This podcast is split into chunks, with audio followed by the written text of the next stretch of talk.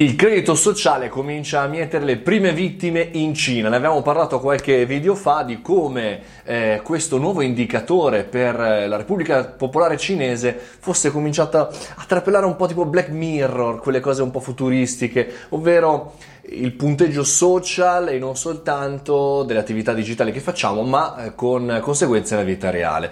Più di 23 milioni di tentativi di acquisto di biglietti aerei treni eccetera eccetera per uscire dal paese sono stati bloccati. E quindi, e quindi le persone non sono potute uscire. Perché? perché avevano il credito sociale troppo basso. Ci ricordiamo che il sistema di credito sociale serve per quanto riguarda la Cina a classificare il comportamento sociale. Quindi se ti comporti bene o male sui social se acquisti alcune cose bene o male. Insomma un punteggio fatto a 360 gradi per indicare il tuo comportamento e in funzione di alcuni comportamenti non corretti, chiaramente non puoi fare alcune cose. Il futuro per gli amici cinesi è che entro il 2020 questo credito sociale diventi un vero e proprio meccanismo per tutti i dati che qualsiasi ehm, cittadino cinese potrà, come dire, usufruire in qualche maniera. Più lo Stato che usufruisce, però lui avrà tutte le informazioni. Purtroppo c'è poco da ridere se pensate